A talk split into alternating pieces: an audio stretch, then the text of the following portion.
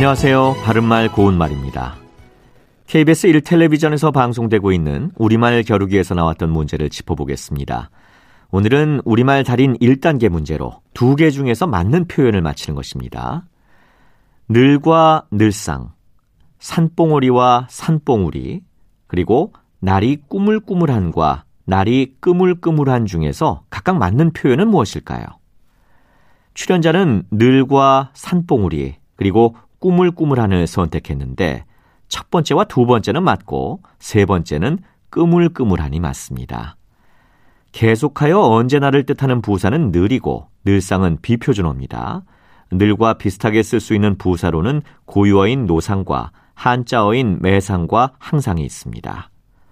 노상은 언제나 변함없이 한 모양으로 줄곳이란 뜻으로 그는 노상 웃고 다닌다 이와 같이 쓸 수 있겠고요. 매상은 평상시에 언제나를 뜻합니다.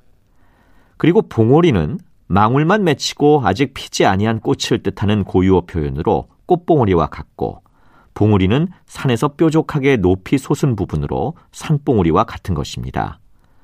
또 꾸물꾸물하다는 매우 자꾸 느리게 움직이다와 굼뜨고 게으르게 행동하다를 뜻하고 끄물끄물하다는 날씨가 활짝 개지 않고 몹시 흐려지다를 뜻합니다.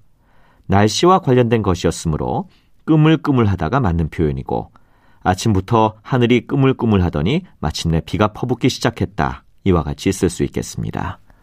바른말 고운말 아나운서 이규봉이었습니다.